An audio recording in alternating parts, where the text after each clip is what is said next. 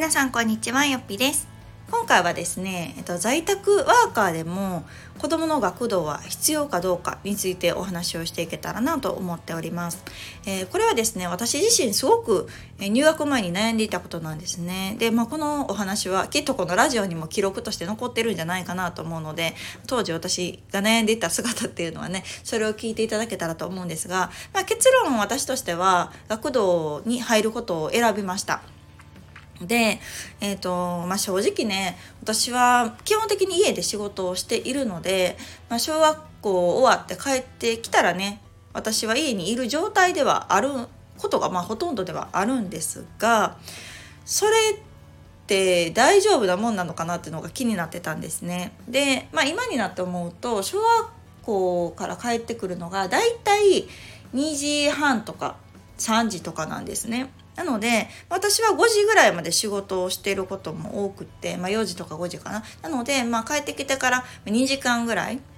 うん、が子供がまあ帰ってくるとしたらいるっていう状態だったんですね。で、まあ、それであれば別に、うん、学童行かんでもいいかなって思ってたのが正直なところです。というのも、まあ、別にね、その、まあ、さんじぐらいから家にいたとしても、もういちねん生やし、その私が仮にね、家で仕事をしていたとしても、そのずっとずっとかまってかまってっていう年齢でもないわけじゃないですか。で、まあ、私が仕事をしてる間に隣で宿題しててもいいし、まあ、終わったら終わったでね、まあ、遊んでてもいいし、まあ、それやったら別に学童行かんでいいかななんて思っていたんですが、まあ、アンケート取らせていただくとですね、同じような状況の方に入れるなら入った方がいいっていう方が、まあ、ほとんどやったんですよ。で、ああ、まあそんなもんかななんて思って、うん、まあみんなが言うんやったらそうなんかななんて思ってたんですが、まあ、一つ私の大きなその学童に入る決め手になったのが長期休暇でした。で、まあ、まだねいちねん生でまだろくがつなので長期休暇を経験はしてないんですけれども、えー、夏休み、冬休み、春休みっていうのが小学校には存在するんですよね。これは保育園になかったところです。なので夏休みでもいっかげつ以上あるし、まあ、春休み、冬休みっていうのもにさんしゅうかんずつぐらいあるようなんです。じゃあその間ですね、ずーっと家にいて私は仕事をしてるって状態って果たしてどうなんやって思ったんですね。まあ、別に子供が家にいるのはいいんですけど、それは私がこう何かしら対応できるっていうことが前提であって、子供がいる、例えば何かしてほしいって時に私がずっとパソコンに向かって仕事をしているって、なんかあんまり健全じゃないのと思ったんです。で、子供自身もどっか行きたいっていう日もあるやろうし、お友達と遊びたいっていう時もあるやろうし、なんかその夏休み期間中ね、いっかげつ以上とか私が仕事してる横で何をするんやろこの子はと思って、なんかずっとテレビ見とくとかもね、よくないじゃないですかって思うと、あ、ベストはね、平日は別に行かんでもいいけど夏休みだけ行けるところがあったらいいなってまずは思いましたが、ないんですよね、なかなか。その夏休みだけ行けるっていうところがほとんどなくって、学校の学童もその長期休暇だけっていうのは認めてないっていうところでした。で、民間やったらまあまああるんですが、でもその夏休みだけポッとこう新たなところに行くって、それもちょっとどうなんかなと思うところがあって、まあ、うちの子も特にこうめちゃくちゃ積極的にガンガン入っていくタイプではないので、うーん、そのねスポットで夏休みとか春休みだけ行くっていう方がなんかちょっとこうストレスになるかもしれないなっていうところもありました。なのでもう行くとしたら全部行く。で、いかんにやったらもうずっといかんのどっちかやったんですね、私の中では。ってなるとやっぱり夏休みとかにずっとその私が仕事してる横でい続けるっていうのは、うーん、あまり子供にとっても良くないなと思ったので、学童に行くっていう決断をしたっていう流れになります。まあ、ただですね、学童に行くにしても私はちょっとね、学校併設の学童の話を聞いてるとあまり気が進まなかったんですね。これはちょっと地域でからもね、正直あるかもしれないんですけど、なんかあんまりいい話を聞かなくって、うーん、そのお友達関係とか、その先輩って言ってもねにねん生さんねん生とかですけど、まあ、そのちょっと上下関係とか、あとやっぱり先生の数が少ないので、うーん、目は届いてないなって思う部分とか、あと宿題は一応見てくれるみたいなんですけど、その別に先生が見るわけじゃなくって、宿題終わったら遊んでいいよっていう形で宿題の時間を設けてるから、宿題はしてくるけれどもめっちゃ字が汚いから結局家でやり直しさせてるとかって話も聞いてて、えー、それやったらなんかあんま意味ないなと思ったりしたんですね。ので、うん、ちょっと学校併設の学童はうーんちょっとなーって思ってる部分がありました。うんであと、うん、学校併設の場合はお弁当を毎日作らないといけないっていうところとか、あと親の参加が意外と多いって聞いたんですね。 ピーティーエー というか参加行事が多いから結構忙しいでっていう話も聞いてたりしたので、まあ、一回ちょっと民間も検討してみようかというところで民間を検討して、まあ、結果的にそう民間の学童にうちは行ってるんですね。うん、で結論そうそうそう思うことは、私は行ってよかったです。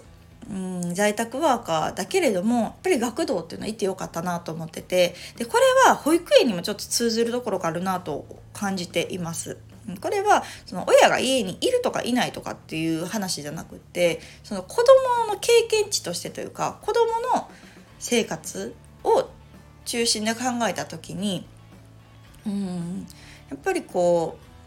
う親の横にいる、親が家にいてでも親はずっとパソコンで仕事をしていて、で子供がただその同じ空間にいるっていうのは私はちょっとどうかなと思うタイプなんですね。うんなんか同じ空間にいるけれども向き合ってないみたいな。であればもう子供は子供として学べる場があった方がいいなと思ったし、まあ、それ前提でその学童選びをした時にただその時間預かってくれる学童ではなくって、子供にとってこうプラスとなる教育をしてくれる学童を選べばね、なんかこう意味があるんじゃないかなと思いました。ただそのうん保育保育じゃないですけどね、なんかこう見てくれてるだけみたいな、うん、その時間の居場所があるだけみたいな形やったらうーんちょっとなぁとは思ってたんですけど、まあプラスアルファのことを教えてくれたり、うんすごく先生の目が行き届いてたりするとですね、あなんかあえてそこに行ってるっていう感覚もできるかなと思って、私はその学童を選びました。それとですね、やっぱり良かったなと思いますね。うん、子ども自身もいろんな経験をさせてもらって、また学校とは違う居場所ができたっていうのも、うん、いいなと思うし、その学校の先生じゃない先生、学童の先生とかの目があるっていうのもあ心強いなっていうのは感じています。うん、で、まあ、私自身もすごく助かってますし、そのわずかねいちにちいちじかんにじかんの平日はね話ですけれども、あの日によって結構小学校ってうーん早く帰ってくる日、遅く帰ってくる日とか、短縮授業がすごくある日とかってなんか結構バラバラなんですよね。なので保育園っていうのはあの、まあ、毎日その時間に迎えに行くっていう固定のルーティーンで私は過ごしていたので、それと同じような感覚ができるっていうのもメリットだなっていうふうに、うんうん、感じました。うん、かなあとはまあ長期休暇ですよね。今度しちがつまつぐらいから始まりますけれども、毎日のお弁当を作らなくていいっていうのは私もすごく助かるし、その一日ね割とこう過ごす場所ですから、その中でいろんなこうプログラムとかに沿っていろんな経験をさせてくれるっていうのがすごく安心材料ですね。もし私とずっと夏休み家にいてたら、私は一体何をしてあげられるのだろうって思いますし、うん、もちろんねその私が向き合ってあげられるというか、仕事を調整できる時は家にいて一緒に遊んだりお出かけしたりっていうのがをしたらいいと思うんですけど、そうそうでも毎日がそれやったらね、私も仕事がある身ですので、うん、そういう対応はしてあげられないってなると、うん、子供は子供のやるべきことだったりとか居場所だったりとかっていうのがあるっていうのはすごく心強いなと思いました。あとはそうそうあの平日ね家に見見れるしなんとかなるって初めはね思ってたけれども、いざ通ってみて思うのは宿題をする習慣がつくっていうのはめっちゃいいなと思いました。あの学童でね宿題見てくれるので宿題をして帰ってくるんですけれども、その、まあ、家でもねチャレンジやってるんです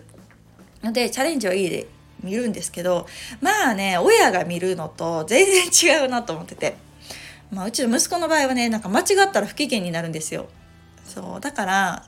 私もこういろいろ言っちゃうし、なんかこう勉強を教えるってすごく難しいなと思っているところなんですね。でもこう宿題を学童としてくるので、毎日その時間にその学習をするっていう習慣がついてる。うん、でその宿題を見てくれる人がいるっていうのはすっごく助かります、うん、それだけでも働くママにとってはありがたいんじゃないかなっていうふうに、うんうん、感じますね。なので、まああのー、初めにアドバイスいただいたこととしては、一回できるのであればやってみて、で合わないと思ったらやめたらいいやんっていう言葉が私はすごく響いたんですね。これ本当保育園の時も一緒で、行けるのであればとりあえず行く選択肢を増やしておくっていうのはすごくあのいいよと言ってもらって、あ確かになと思ったんですね。やっぱり後から選択肢を増やすっていうのはなかなか難しいけれども、初めに選択肢を増やしてあのどうなるか分からへんけどとりあえず行ってみる、保育園も通ってみる、学童も行ってみる、で合わなかったらやめるっていうのがやっぱ簡単じゃないですか。で会って子供が喜んで行ったらラッキーな話なので、あ今回に関しても私は行ってみてよかったなとすごく感じてます。で子供自身もすごく楽しく通ってるし、小学校も楽しいし学童も楽しいって、っていう感じで行ってくれてるので、あこの選択をしてよかったなっていうのは今思ってますね。ので、まあ、今後ね子ども自身も何かこう変化が出て学年が上がっていってね、もうそろそろ学童をやめようかなっていう時期が来たらそれはそれでいいと思ってるんですね、うん、でもやっぱりいちねん生ってまだまだこう基盤がねあの固めないといけない知識だし、その間に親ががっつり向き合うということができればいいんですけど、なかなかそれが難しい状況にあるのであれば、そういう、まあ、いろんなねサポートを借りながら、うん、子ども自身成長していける環境を整えるっていうのがなんか私にとっては良かったかななんて思いました、うん、結構小学校とか学童の話ってあの入学前に知るっていうことがなかなかないなと思っていたんですね。なのでもちろんねその地域差なんていうものもあるかと思いますが、まあ、一つね参考として、まあ、こういうパターンもあるよっていうのをお話しさせていただけたらなと思いました。あの在宅ワーカーの場合は特に悩むかなと思うんですけれども、私の場合はね通ってよかったなと思うし、もし皆さんも通えるっていう状況なのであれば一旦申し込みをしてみて通ってみて、でそこから決めるっていうのでも遅くないんじゃないかなと思っております、はい、ではまた次回のお話をお楽しみに。さよなら。